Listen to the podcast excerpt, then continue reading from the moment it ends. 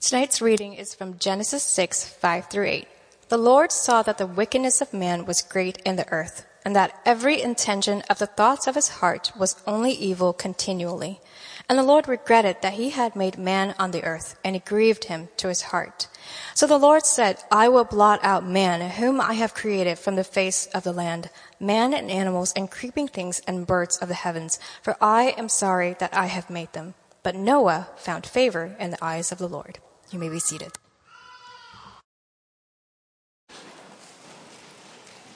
Good evening. My name is Jason, staff pastor here at Grace Downtown. We are so glad that you're here to worship with us tonight as we open the scriptures together, as we worship together, and as we eat together. We're going to eat tonight. So, um, we eat uh, food together once a month after the service. There's a number of reasons why. First off, people got to eat right? So we're going to eat together because we got to have supper. And there's always that dilemma do I eat supper before church? Do I eat supper after church? Do I eat supper before and after church? Um, we are going, got some amens in the crowd. Uh, we are going to have supper together after the service. It's also a great chance to get to know one another. It's also as a, uh, it's a picture of the kingdom as people from different tribes, tongues, and peoples and walks of life and ages come together and share a meal together. One of our community groups at our North Liberty congregation has generously provided the food for us tonight and will be serving us tonight. Yes, thank you to them some wonderful folks with some wonderful food. Um, so, as soon as the service is over, we will transform this room into a place where you can eat. We'll bring out some round tables. Um, if you could help us out by tearing down this far section of chairs so we can get in line for the food, we'll come right through the line, get food, grab a seat at a round table. If you need to take your food and run, we have some to go containers and you can take it back with you after church. But we would love for you to stick around and meet someone here tonight. Before we jump into the text, I have a little bit uh, longer announcement to give you, so um, get comfortable. Uh, you can also pull out your Bibles. We are going to cover Genesis 5 through 8. Uh, we're going to read most of it together. Uh, Want to make sure that we know the Noah story, not just from our children's Bible, but from the Bible Bible. Uh, so we're going to do that in just a minute. So you can go ahead and turn there. The scripture's not going to be up on the screen. We're going to look at it together. So go ahead and turn or click over uh, to Genesis 5 through 8. But before we jump into the text, I have a little bit longer announcement uh, tonight, but wanted to do it on the front end here so we can end with the sermon and some prayer and then go right into our eating time. Uh, wanted to let you all know that in spring of 2023, uh, I am going to be taking a sabbatical where I tell, take 12 weeks off um, from the ministry work that I do, but also from worshiping here at Grace Downtown. Uh, there's a number of purposes why. First off, uh, a couple of years ago, our elders um, put some plans in place to provide sabbaticals for elders, and one was offered to me. Um, as Brooks took one uh, last winter, uh, one was offered to me as well, and my wife and I went through some sabbatical training and put together a proposal for what a sabbatical might look like for us. And so um, we submitted that to the elders, and they graciously offered us a 12 week sabbatical. So, um, what that will look like is uh, 12 weeks of me not not having office hours or going to meetings. Um, and also, we'll take a break from our community group that we uh, co lead. Uh, it will also look like nine weeks where we are not worshiping here at Grace Downtown, but we're worshiping at some other fine gospel teaching churches here in Iowa City. I will also take nine weeks off from preaching here downtown, so you will hear from a little bit more from Josh and Brooks than you're used to. You'll hear from Andrew a couple times, and you'll hear from one of our elders in training in North Liberty, Zach as well. So that's how some of the preaching will be covered. The purpose of this sabbatical is really rest and serving family. Um, I honestly don't feel like I need a break from my ministry role. I love 75 to 80% of what I do here. The other 20% I ask Bo to do, and he graciously does it for me. Um, so he'll keep doing those things. Um, but I don't need a break from all of you. You guys are so easy and wonderful to serve. Um, as we're going through and doing these member meetings, it has just been such a joy and so much fun to sit down with a number of you and just talk to you and hear about your life. It's been great to see people come back from Christmas break. So I don't need a break from all of you. I don't feel like I need a break from preaching. I love it. It's so much fun. It really energizes me. I love worshiping with all of you. Uh, I love coaching community groups. I love attending our community group and co leading our community group. But I've also been in ministry for 23 years and planned a service every week, sometimes two services for 23 years. And so a break is probably a good idea. Um, and I also want to learn to rest in my identity in Christ and not just what I do for Him. And a sabbatical will help me to do that. Um, and so I really want to focus on what does rest look like and how can I rest well even as I come back. The other purpose is to serve my family um, well. This will free me up to really focus in on my wife and kids. Uh, my kids are, are, busy, they're all in school and sports and music and all the things. Um, and I look forward to being able to intentionally serve them. Um, I love cooking and baking. I can't wait to cook and bake more for the family um, and get to take them to school every day, pick them up from school every day, and just really be there to serve my family over this time. So um, that is coming up. It will start the day after Easter. So I will preach on Easter.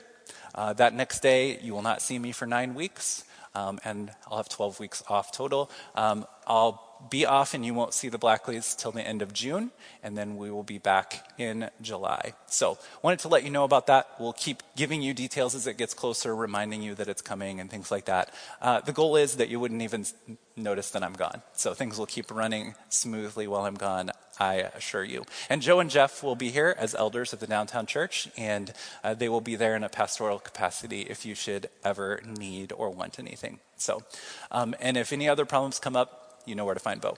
So, wanted to let you all know about that. So, into the text. We are going through this series in the Old Testament because we are learning what it looks like to be God's people. We think that it's valuable to see God's people because we learn something about ourselves, but more importantly, we learn about our covenant keeping God as we go through the Old Testament. We're looking at the first two books of the Bible during this semester, and we're looking at our spiritual family, our spiritual heritage. As we do that, we see what we see in our biological family.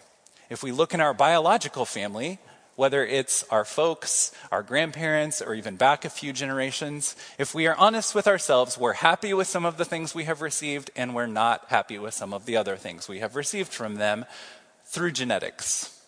Our spiritual family is the same. We see faithfulness and we see courage and we see lots of great things from the men and women of the Old Testament, but we also see some of the same things that we see in ourselves.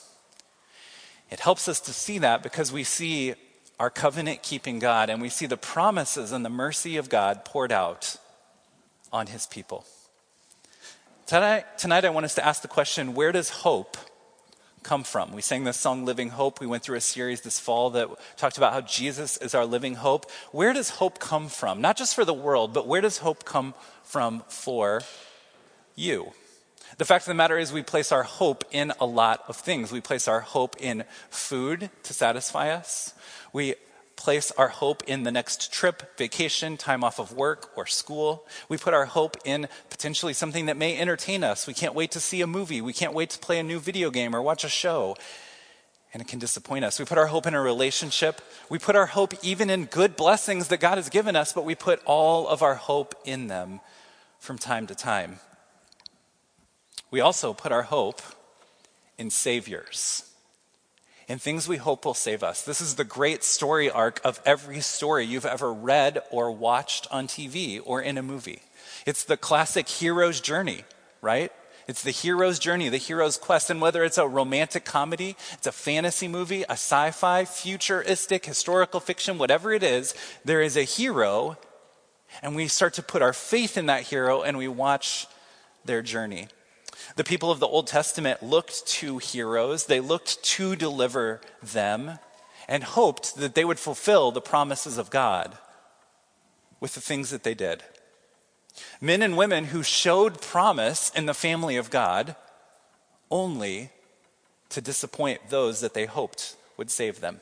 We see a hope like that put um, in God's people at the end of Genesis chapter 4. So we'll start there, the end of Genesis 4, then we'll transition into our scriptures for tonight. Genesis chapter 4, verses 25 and 26, we meet Seth. And Adam knew his wife again, and she bore a son and called his name Seth.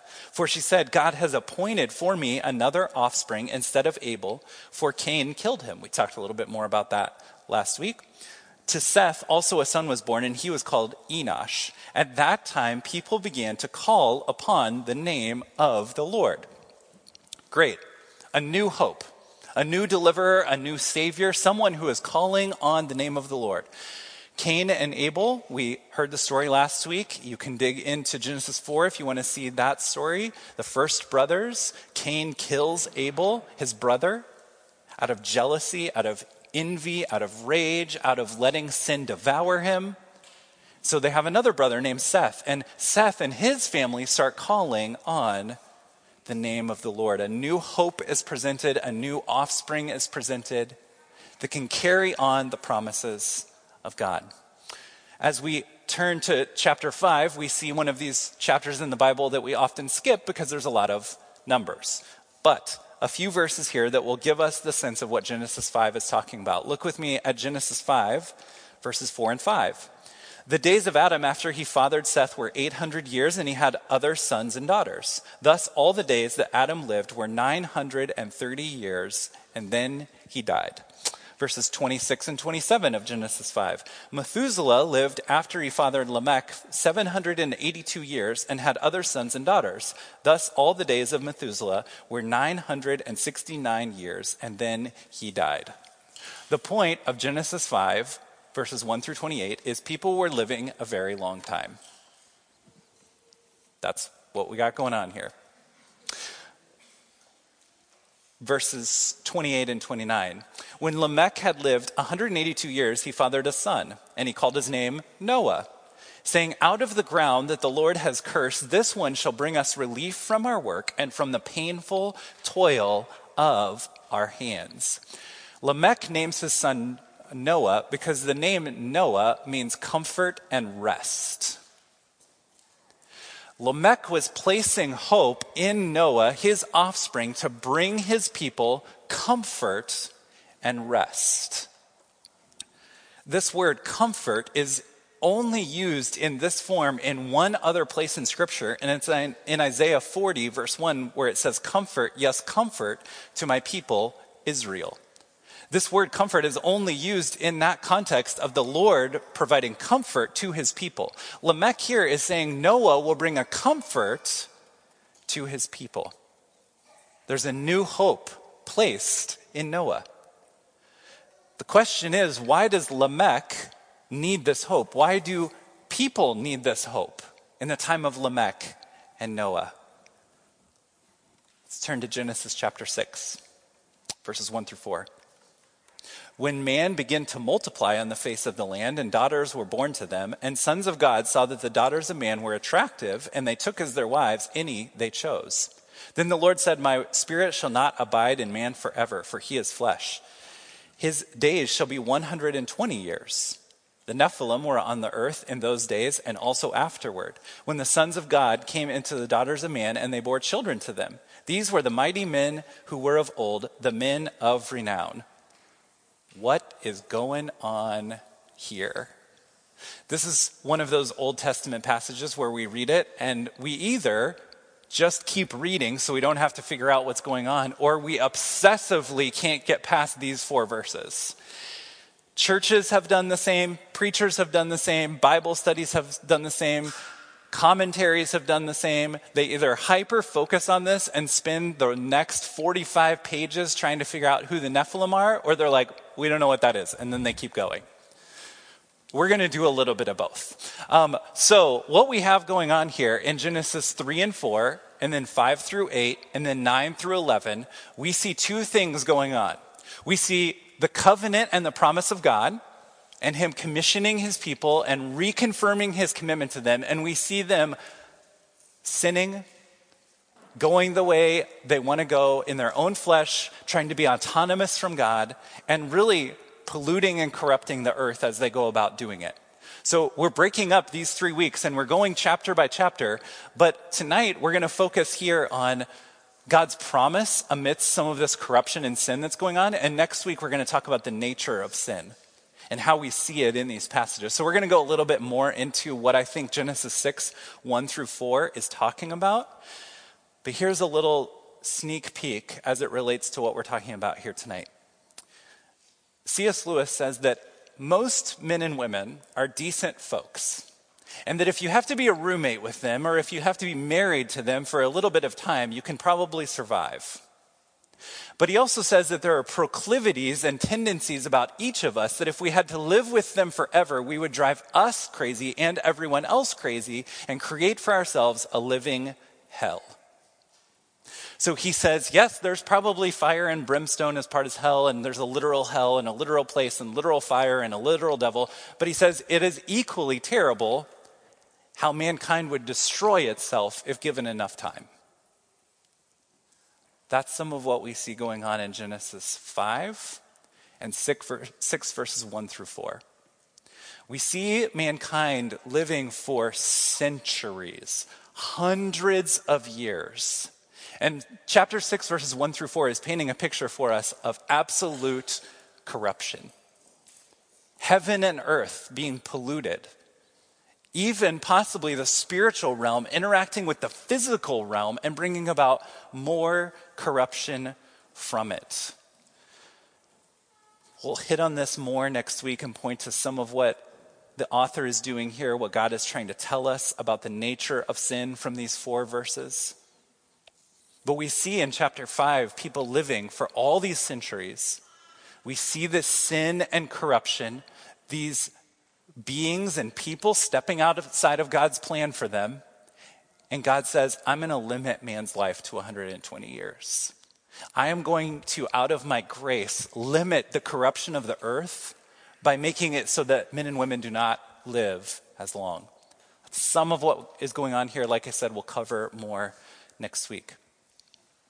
So, God's response, the verses that we just heard read by Maggie verses 5 through 7. The Lord saw that the wickedness of man was great in the earth, and that every intention of the thoughts of his heart were only evil continually.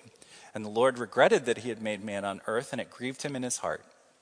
So the Lord said, I will blot out man, whom I have created from the face of land, man and animals and creeping things and birds of the heavens, for I am sorry that I have made them. Skip down to verse 11 of Genesis 6. Now the earth was corrupt in God's sight, and the earth was filled with violence. And God saw the earth, and behold, it was corrupt, for all flesh had corrupted their way on earth. And God said to Noah, I have determined to make an end of all flesh, for the earth is filled with violence through them. Behold, I will destroy them with the earth. Here we are told that every intention of the heart of man was only evil continually. It is hard for us to imagine what this is actually like. We think we know what this is like because we just kind of gloss over and say, yeah, people were really bad or people were really wicked. And so we think about it like times in history where there was lots of violence, lots of corruption. We can think of governments or countries that have had corruption over centuries, even.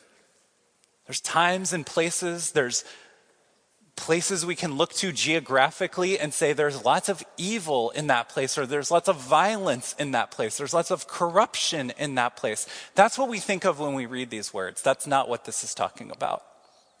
All of us know what it's like to have evil corrupt sinful thoughts in our mind.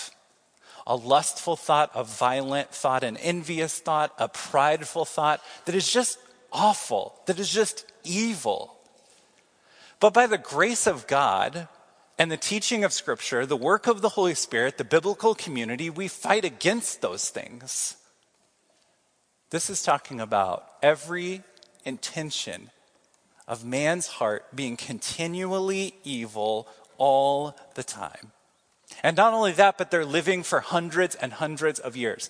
Mankind is capable of great evil and great chaos. When corrupt, awful leaders are put into power and they use that power to change things at their own will, they wreak havoc, even when it's for four years or 10 years or 30 years.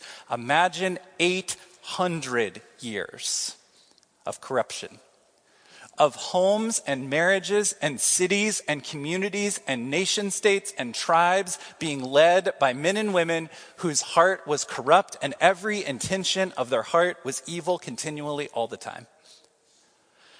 God sees this, and in the Hebrew, we are told he is pained. He has pain in his heart because he sees the corruption of man. This word pain is similar to the word toil, and it's the same word that's used for Adam and for Eve. When Adam is told that you're going to keep working, but you're going to produce thorn and thistles, and it's going to be toilsome, it's going to be painful for you. And Eve is told, you will have pains in childbirth. God has pain when he sees the corruption and the hurt of man and what man is capable of. Much has been said and can be said about God grieving in his heart and regretting that he has made man and saying he's going to make an end to all man. There's a lot of things that we can take away from that. But two things we know to be sure because we see the theology of Scripture. One, God never changes. God never changes. He's always the same. At the same time, he has emotions. God here is grieved and he has pain.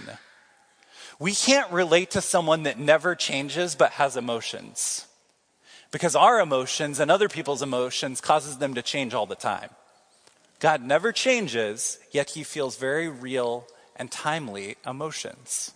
Two things that are true at the same time but are hard for our human brains to reconcile. Let's continue the story, verse 8. But Noah found favor in the eyes of God. These are the generations of Noah. Noah was a righteous man, blameless in his generation. Noah walked with God. We see a new covenant bearer. God had made a covenant with Adam and Eve. He had given them a commission to be fruitful and multiply, subdue the earth cultivate the things that he had given them, to create, to cultivate the land, and to be fruitful and multiply. And he said, From your offspring, a deliverer will come. Then we read what we read about Seth and how his family called on the name of the Lord. Now, Noah, as Lamech prophesied by giving him the name, that he would be a comfort for his people, Noah finds favor in the eyes of the Lord. He had a predisposition that God had given him towards the things of God, where he finds favor in the eyes of God, and every thought of his heart is not evil continually. So, God chooses him. Anytime you see the Bible praise someone for their righteousness, you can think covenant carrier or covenant bearer. They hold that righteousness because of a covenant God has made with them that will become even more explicit when we get to Abraham in a couple of weeks. Please look with me at Genesis 6 11 through 7 5. If I could borrow someone's Bible, not only did I knock over my music stand, but I left my Bible on my desk. And I want us to read this together. We're going to read this whole section because I've talked to countless people that have never read the Noah account for themselves, but they've read it in a kid's Bible or they know a song with lots of rhyming words. So I think it's important that we read this for ourselves. Genesis 6:11. Now the earth was corrupt in God's sight and the earth was filled with violence and God saw the earth and behold it was corrupt for all flesh had corrupted their way on the earth. And God said to Noah, I have determined to make an end to all flesh for the earth is filled with violence through them. Behold, I will destroy them with the earth. Make yourself an ark of gopher wood. Make rooms in the ark and cover it inside and out with pitch. This is how you are to make it. The length of the ark is 300 cubits, its breadth 50 cubits and its height 30 cubits. Make a roof for the ark and finish it a cubit above and set the door of the ark in its side. Make it with a lower, second, and third decks. For behold, I will bring a flood of waters upon the earth to destroy all flesh, in which is the breath of life under heaven. Everything that is on the earth shall die. But I will establish my covenant with you, and you shall come into the ark, you and your sons, your wife, and your sons' wives with you. And of every living thing of all flesh, you shall bring two of every sort into the ark to keep them alive with you. They shall be male and female. Of the birds according to their kinds, and of the animals according to their kinds. Of every creeping thing on the ground according to its kind. Two of every sort shall come in to you to keep them alive. Also, take with you every sort of food that is eaten and store it up. It shall serve as food for you and for them. Noah did this. He did all that the Lord had commanded him. Chapter 7 Then the Lord said to Noah, Go into the ark, you and all your household, for I have seen that you are righteous before me in this generation. Take with you seven pairs of all clean animals, the male and his mate, and a pair of the animals that are not clean, the male and his mate, and seven pairs of the birds of the heavens also, male and female, to keep their offspring alive on the face of all the earth. For in seven days I will send rain on the earth, forty days and forty nights, and every living thing that I have made I will blot out from the face of the ground. And Noah did all that the Lord had commanded him to do. Couple of observations. One, Instead of every intention of Noah's heart being evil, he does what the Lord tells him to do. He does what the Lord tells him to do. He does what the Lord has commanded. He makes provision for him that is very specific. He tells him very specifically how to go about building this ark, putting the animals and his family on it to preserve and continue life for man, animal, and creation. Then in chapter 7, verses 11 through 12, in the 600th year of Noah's life, in the second month, on the 17th day of the month, on that day, all the fountains of the great deep burst forth, and the windows of the heavens were opened, and rain fell upon the earth 40 days and 40 nights. This is the opposite of what God did in Genesis chapter 1, verses 1 and 2. God took the water and the chaos, and he brought order to it. If you read Genesis chapter 1, he took the water, he took the land, he took the night, he took the day, he took the heavens, he took the earth, and he put them in place. He takes chaos and he turns it into order. Here, he unleashes all of that and lets chaos rule. This sounds very similar to Genesis chapter 5 and Genesis 6, verses 1 through 4, with what is happening with mankind. What we see here happening is man, being left to his own devices, will destroy itself, and the earth, when left without the hand of God, destroys itself as well.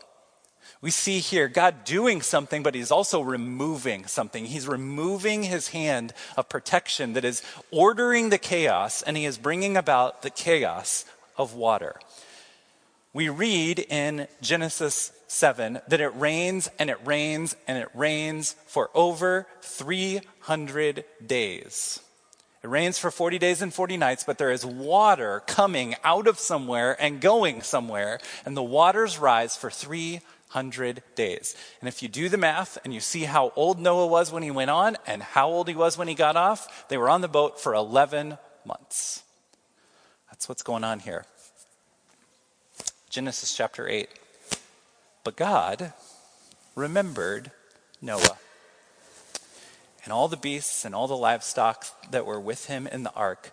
And God made a wind blow over the earth, and the waters subsided. The fountains of the deep and the windows of the heavens were closed, the rain in the heavens were restrained, and the waters receded from earth continually. At the end of 150 days, the water had abated, and in the seventh month, on the 17th day of the month, the ark came to rest on the mountains of Ararat. The waters continued to abate until the tenth month, and the tenth month, on the first day of the month, the tops of the mountains were seen. But God remembered Noah. Mankind had forgotten God. God had remembered and preserved man through Noah, through the ark, through the chaos. And God makes a covenant. Genesis 8, 20, verses 20 through 22. Genesis 8. Then Noah built an altar to the Lord and took some of every clean animal and some of every clean bird and offered burnt offerings on the altar. And when the Lord smelled the pleasing aroma, the Lord said in his heart, I will never again curse the ground because of man, for the intention of man's heart is evil from his youth.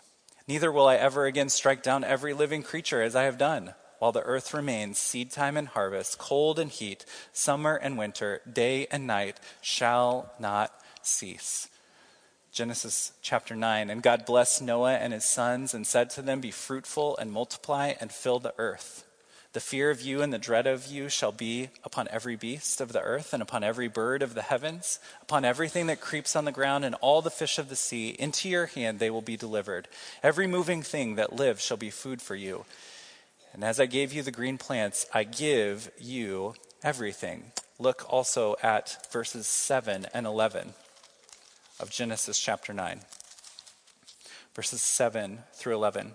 And you, be fruitful and multiply, increase greatly on the earth, earth and multiply in it.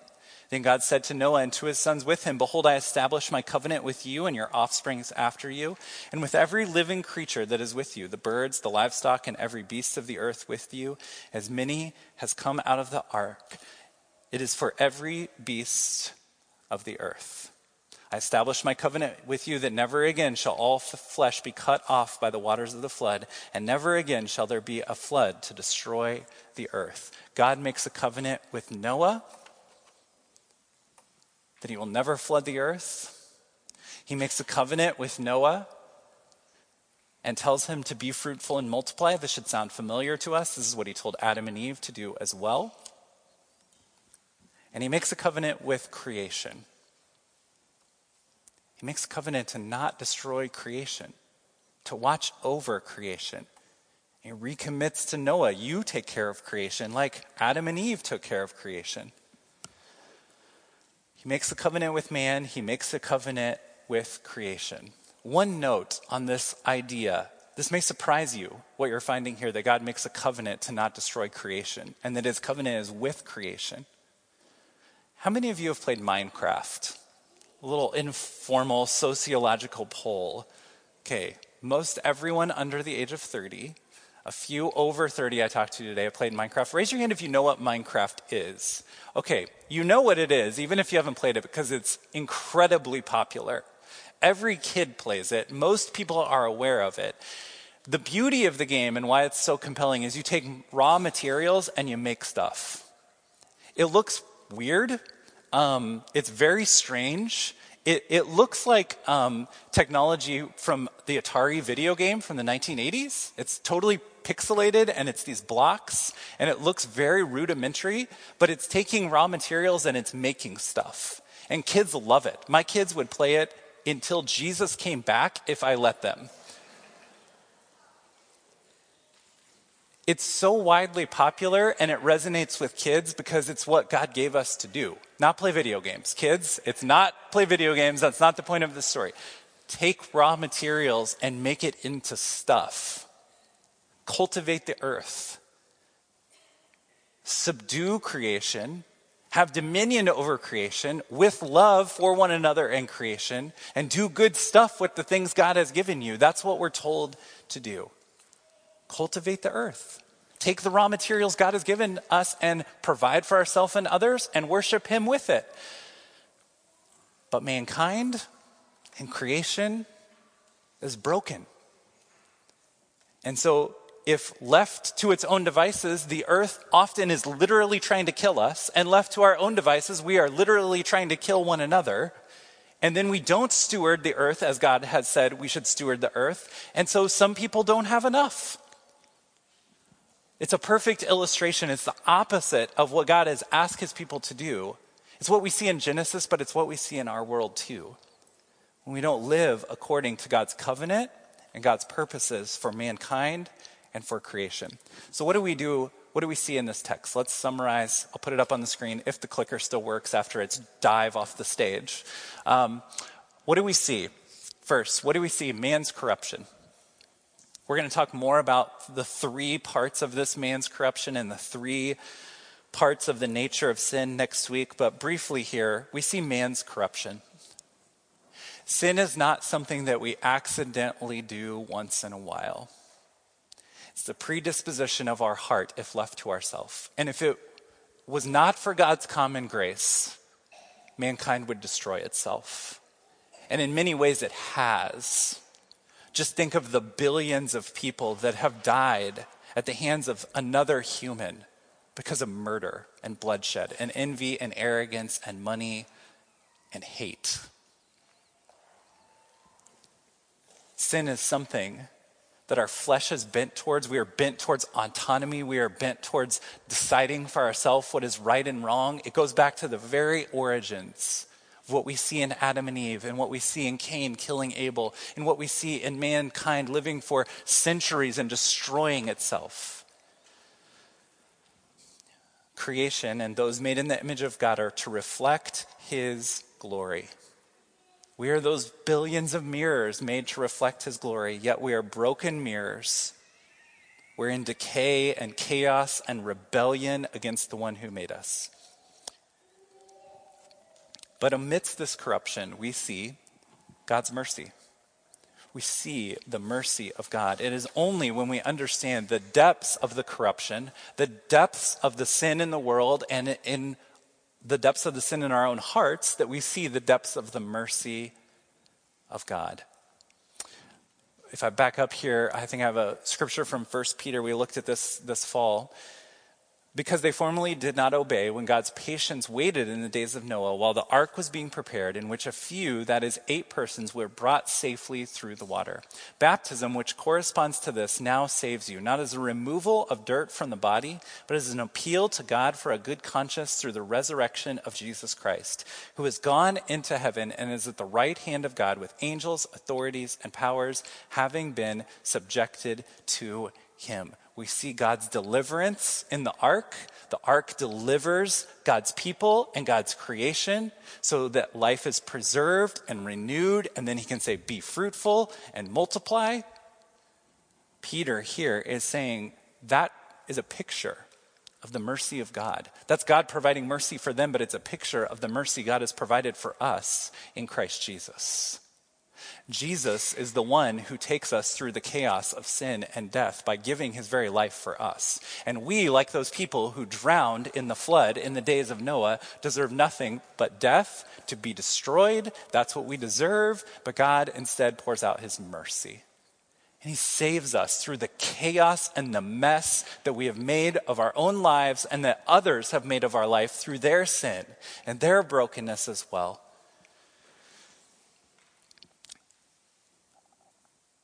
The Heavenly Father does not tolerate his people. The Heavenly Father pours out his grace and mercy on us. He pours out his, his mercy by withholding from us what we really deserve. He gives us his grace by giving us what we don't deserve. This is the merciful God that the Old Testament and the whole Bible is talking about. Lastly, we see the covenant keeper. The covenant keeper, we see a God who made a covenant with his people. This is from Genesis 9. And God said, This is the sign of the covenant that I make between me and every living creature that is with you. For all future generations, I have set my bow in the cloud and shall be a sign of the covenant between me and the earth. When I bring clouds over the earth and the bow is seen in the clouds, I will remember my covenant that is between me and you and every living creature of all flesh. And the waters shall never again become a flood to destroy all flesh. When the bow is in the clouds, I will see it and remember the everlasting covenant between God and every living creature of all flesh that is in the earth God said to Noah, This is the sign of the covenant that I have established between me and all flesh that is on the earth. The rainbow is a perfect example of God's mercy for two reasons. The rainbow is it miraculously put there by God or is it science? Yes. Yes. God miraculously gives us the sign, the rainbow. And then he miraculously, out of chaos, brings order and does something that is scientifically incredible. Man, if given forever to be creative and come up with all the ideas, would never come up with a rainbow. It's too miraculous. It's too wonderful. It is incredible. It is God's doing, it is also science. The other way that it shows God's mercy is the term bow. We call it a rainbow because the rain brings it about. Hebrew calls it a bow. It's the same word for a bow, like a bow and arrow. It's a weapon. God hangs up his weapon because he says, I am done destroying the whole earth. I'm going to pour out my mercy and I'm going to recommit my covenant to my people. It is incredible that he would keep a covenant with these people. He made a covenant with Adam and Eve. He said, Be fruitful, multiply, subdue the earth. Out of your offspring will come the deliverer, and their kids kill each other. They failed. You want to talk about not discipling your kids? There was trouble in that family. We're going to see next week there's trouble in Noah's family. Right after this, he gets this covenant from God. He gets drunk and passes out in the vineyard. More next week on that. We're going to have a fun time next week. Nephilim, getting drunk in a vineyard, all kinds of things are happening next week. He hangs up his bow in the air and he says, I'm going to pour out my grace and mercy, and I'm going to recommit, reconfirm, re up the covenant I have made with these people. Not because Noah and his family were more worth it than Adam and Eve, but to say, I'm going to keep this covenant going because I am a merciful God that pours out grace and mercy on my people. The rainbow is a sign of that mercy. It is a reminder to God of the commitment he has made to us and is a reminder of his grace and his mercy. Old Testament professor and scholar Walter Brueggemann says the only thing that the waters of chaos cannot break through is the commitment of God to his people. Water destroyed everything in the great flood. But they can't break through the commitment, the promises, the power, the provision of God the one who spoke and created all things, the one who commanded the waters to stop and put the water where they're supposed to go and then called them to bring about the chaos and then sent the chaos back where it came from. That same God is with us. He is speaking now. His spirit is doing the work. And through that offspring that was promised, Jesus, we can now be people of grace and mercy. What an amazing covenant that he has made with his people, and he is the covenant keeper. And it's really important that we have a covenant keeper that is outside of ourselves because we keep breaking the covenant. And yet he is faithful to the covenant. In this song, Just as Good, we just sang, I will build an altar. I will stack it stone by stone because every Ebenezer says, I have never been alone. We are God's people. The New Testament calls us a spiritual house being built up into the temple of God, the people of God, the church of God, the body of God. We are being built up, and we are those stones that say, These are my people. I've delivered these people. I've kept my covenant with these people. And our lives show we have never been alone. God, out of his grace and mercy, is giving you the breath that you are breathing right now. He has kept you from the chaos in your own heart. He has kept you from the chaos that we find in our world. And He is doing a work in you and through you, and He has work for you to do to take the opportunities and the things that He has made and cultivate them and use them to bring glory to Him and bring about more good and more blessing in our world. That's what God has called us to. Our lives are an altar to the faithfulness of the Lord. And this is good news because you have stumbled and fallen. I have stumbled and fallen. You've gotten off track of the commissioning that God has on your life.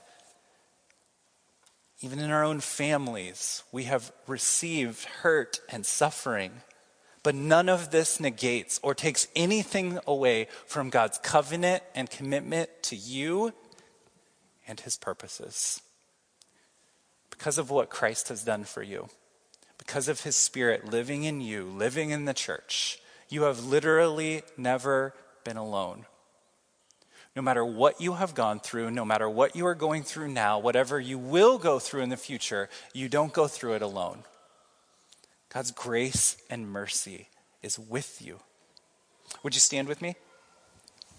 We're going to end on our feet because we're prepared to serve the Lord, we're prepared to obey Him, and we're prepared to be His good news people. Would you pray with me? Father, I pray that you would show each one of us the depths of our own sin and flesh and the chaos that is in our own heart and world. God, I pray that we would be very aware and very honest about who we are, where we've come from, the things that we have done. And then, God, I pray through your Spirit, word, and people, you would show us the depths of your grace and mercy in light of our sin. God, there is chaos in our heart. There is chaos in our land. There is chaos in our world. And we need your grace and mercy. Thank you for Jesus. Jesus, thank you for the price that you paid. Jesus, thank you for living the righteous life that we never could. Jesus, when every intention of our heart was evil continually, Jesus, you always did the will of the Father. Jesus, you were the perfect sacrifice. Jesus, you were the spotless lamb that came to take away the sins of the whole world. We rejoice in your grace. We rejoice in your mercy. We rejoice in your provision. God, we pray that as we dine together tonight, we would share fellowship with one another as we break bread together. God, we pray that we would show the love that you have given us. God, we pray that we would also show that love and that good news to people outside of these church walls, outside of the church family, as we be your good news people this week. God, thank you for the hands that have prepared this food. We pray that you would use that food to give us strength, and we would use that strength to honor and worship you. In Jesus' name, amen.